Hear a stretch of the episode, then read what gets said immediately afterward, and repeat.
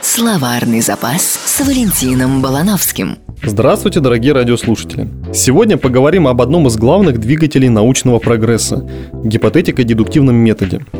Гипотетико-дедуктивный метод – один из самых популярных способов приращения научного знания. Он прост, понятен, но, правда, если немного задуматься, может несколько шокировать сторонников веры в возможность объективного, то есть независящего от человека, знания. Суть гипотетико-дедуктивного метода такова – Сначала мы наблюдаем какие-то явления. Потом выдвигаем на основе наблюдений некую гипотезу. Из этой гипотезы выводим следствие. Далее мы строим эксперимент, в котором либо подтверждаем, либо опровергаем выведенные из нашей гипотезы следствия. Если следствия были успешно подтверждены, то гипотеза становится полноценной теорией. Если нет, нужно выдвинуть новую гипотезу, и все стадии повторяются заново.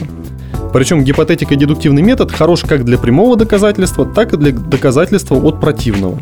Это когда выдвигается некая заведомо очевидная чушь, из нее выводятся бредовые следствия, которые легко опровергаются на опыте, а вместе с ними опровергается исходная гипотеза. Как бы хороший и удобен не был гипотетико-дедуктивный метод, он имеет несколько изъянов. Например, положительные выводы, подтвержденные с помощью гипотетико-дедуктивного метода, всегда носят вероятностный характер – Впрочем, эта проблема свойственна для всего естествознания.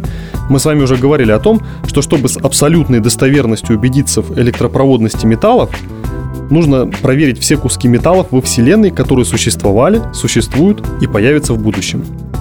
Помимо этого, гипотетико-дедуктивный метод демонстрирует нам простую истину, слабо уживающуюся с представлением о достижимости объективного знания. Дело в том, что открытие предшествует его доказательству и подтверждению – то есть в школе нам объясняют, что ученый – это человек, который сначала ходит, наблюдает что-то, ставит опыты и только потом открывает закон. Однако чаще всего дело обстоит как раз наоборот. На основе обрывочных данных ученый открывает закон, а потом полжизни пытается доказать его справедливость. Словарный запас с Валентином Балановским.